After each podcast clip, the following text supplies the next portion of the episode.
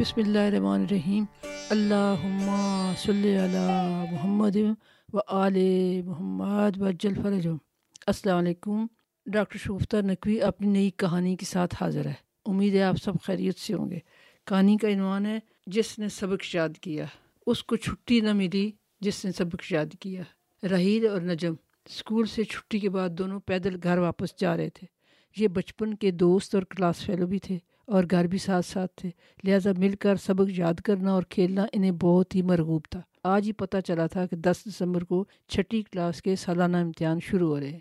Date sheet لگ گئی تھی۔ اب دونوں اسی امتحان کے بارے میں فکر مند تھے اور سب سے بڑا مسئلہ یہ تھا کہ پہلا پرچہ انگریزی کا تھا۔ رحیل بولا، مجھے سمجھ نہیں آتی۔ سب سے پہلے انگریزی کا پرچہ کیوں رکھتے ہیں؟ شاید اس لیے کہ جتنی جلدی ہو یہ بوجھ سار سے اتر جائے اور باقی پرچے دیتے وقت ذہن آزاد ہو۔ یہ نجم کا خیال تھا۔ اچھا اب یہ سوچو، تیاری کب سے شروع کرنی ہے؟ صرف دو ہفتے باقی ہیں۔ لیکن اس اتوار کو تو ہمارا کرکٹ کا میچ ہے، اس کی پریکٹس تو کرنی ہے۔ نجم نے یاد دلا کیوں نہ اس کو ملتوی کر دیں جنوری میں کھیلیں گے۔ کیونکہ سب کے امتحان ہونے والے ہیں، ہم نے غلط وقت کا انتخاب کیا ہے۔ اب کھیل کو تعلیم پر ترجیح کیسے دے سکتے ہیں؟ یہ رائل کا خیال تھا۔ نجم بولا، واہ، آپ تو ابھی سے حضرت علامہ بن گئے۔ لگتا ہے تیاری خوب ہے۔ کیوں مذاق اڑاتے ہو؟ ہم دونوں مل کر تو پڑھتے ہیں۔ میرا مسئلہ تو یہ ہے کہ اسپیلنگ بھول جاتا ہوں تو اچھے خاصے مضمون میں بھی اڈا ہی ملتا ہے۔ کیا کروں؟ ایک ترکیب آئی ہے کیونکہ دو دو مضمون لکھ کر بوٹی بنا لیتے ہیں۔ چھی چھی، گندی بات۔ تم سے مجھے یوں امید نہیں تھی۔ نقل کرنے کا سوچنا بھی مت کیونکہ اللہ پاک ہر حال میں ہمیں دیکھ رہے ہیں۔ اچھا بکرات صاحب، توبہ۔ یہ لو، کانوں کو ہاتھ لگاتا ہوں۔ میری توبہ، اب جو کبھی نام لو۔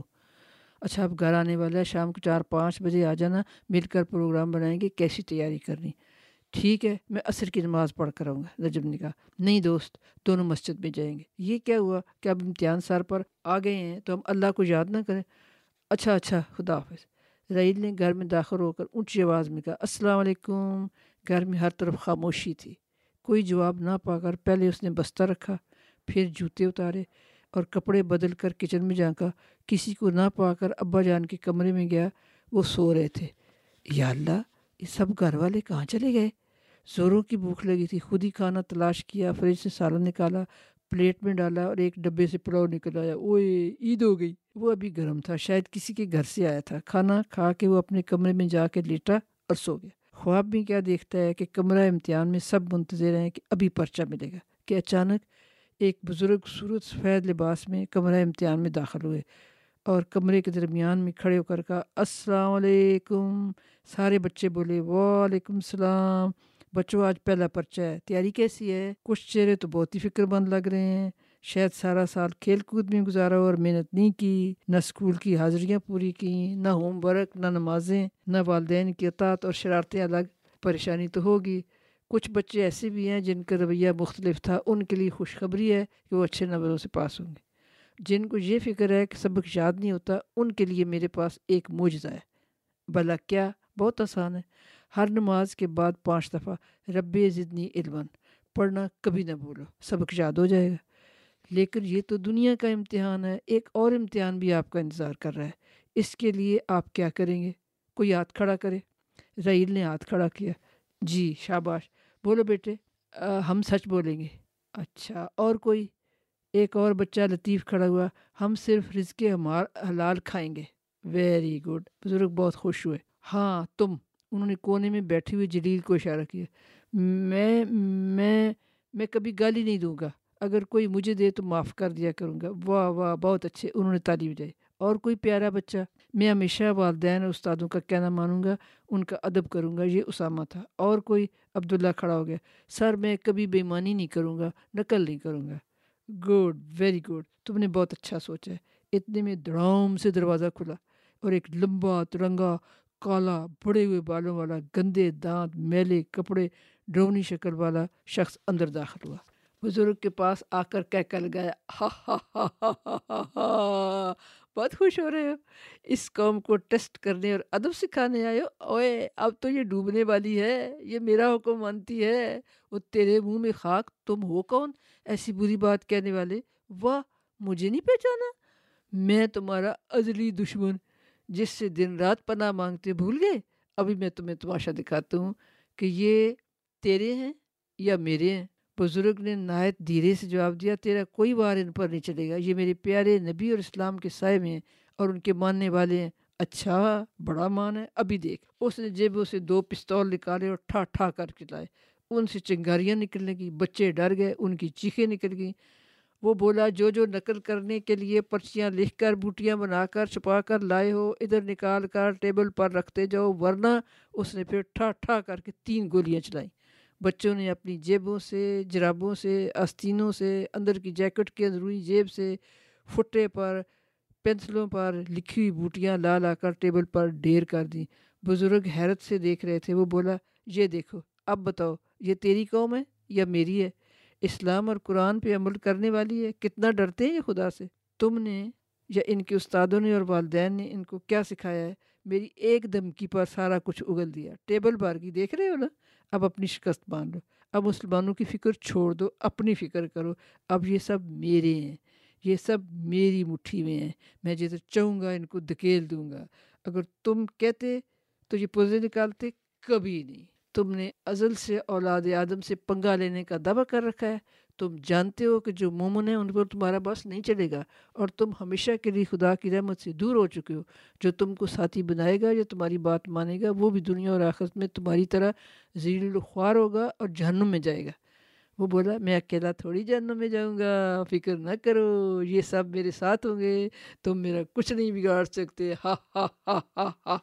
بزرگ نے کچھ پڑھ کر ان کاغذوں پر پھونک ماری تو ان میں آگ لگی اور اس کے شعلے سیدھے ابلیس کے منہ اور جسم میں جانے لگے۔ اس نے خوفناک چیخیں نکالی اور جلتا ہوا باہر بھاگے بچے ڈر کے مارے ایک دوسرے سے لپٹ گئے۔ جو کمزور دل تھے وہ رونے لگے۔ کچھ بچوں نے جا کر دیوار کے کونے میں پناہ لی۔ بزرگ نے تسلی دی۔ کہ اگر تم روزانہ گھر سے نکلتے اور اسکول میں داخل ہوتے وقت اعوذ باللہ من الشیطان الرجیم، بسم اللہ الرحمن الرحیم پڑھ لیا کرو، تو یہ شیطان تمہارا کچھ نہیں بگاڑ سکتا۔ بس تعوذ اور تسمیہ کو اپنی زندگی میں شامل کر لو۔ اللہ نے اگر اسے کھلی چھٹی دی ہے کہ وہ انسانوں کو اپنی چالوں سے گمراہ کرے، تو انسانوں کو بچنے کے لیے اسلحہ بھی عطا کیا ہے۔ سر، یہ تعوذ اور تسمیہ کیا ہوتا ہے؟ جلیل نے سوال کیا۔ اعوذ باللہ من الشیطان الرجیم، میں پناہ مانگتا ہوں اللہ سے شیطان مردود کی۔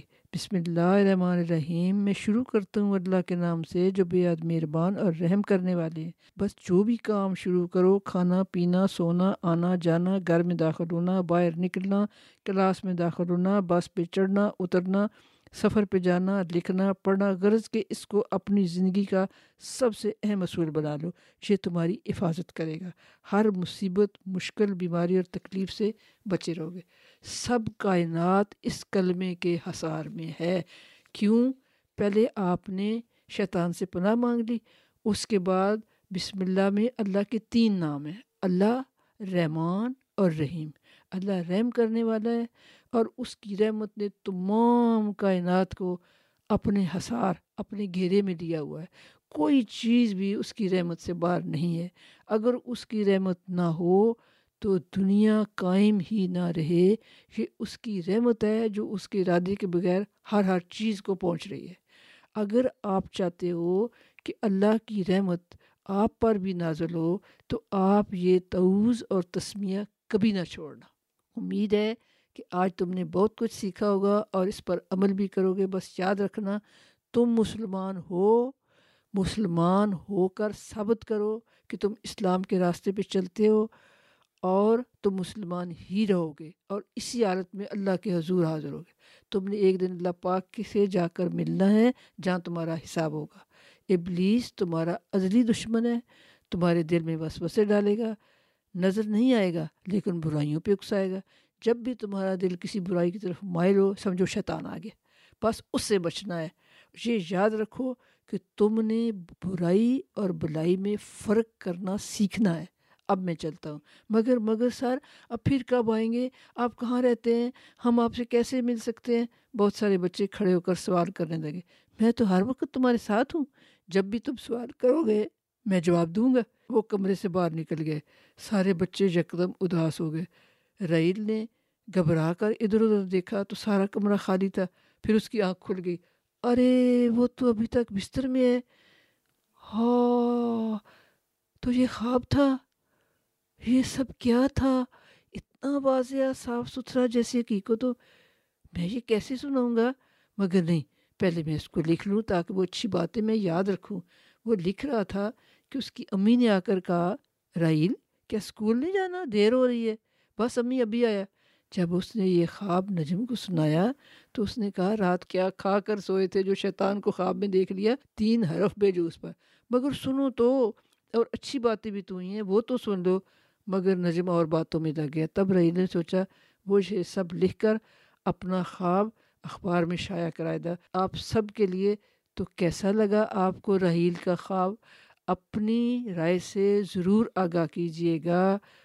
بہت بہت شکریہ خدا حافظ۔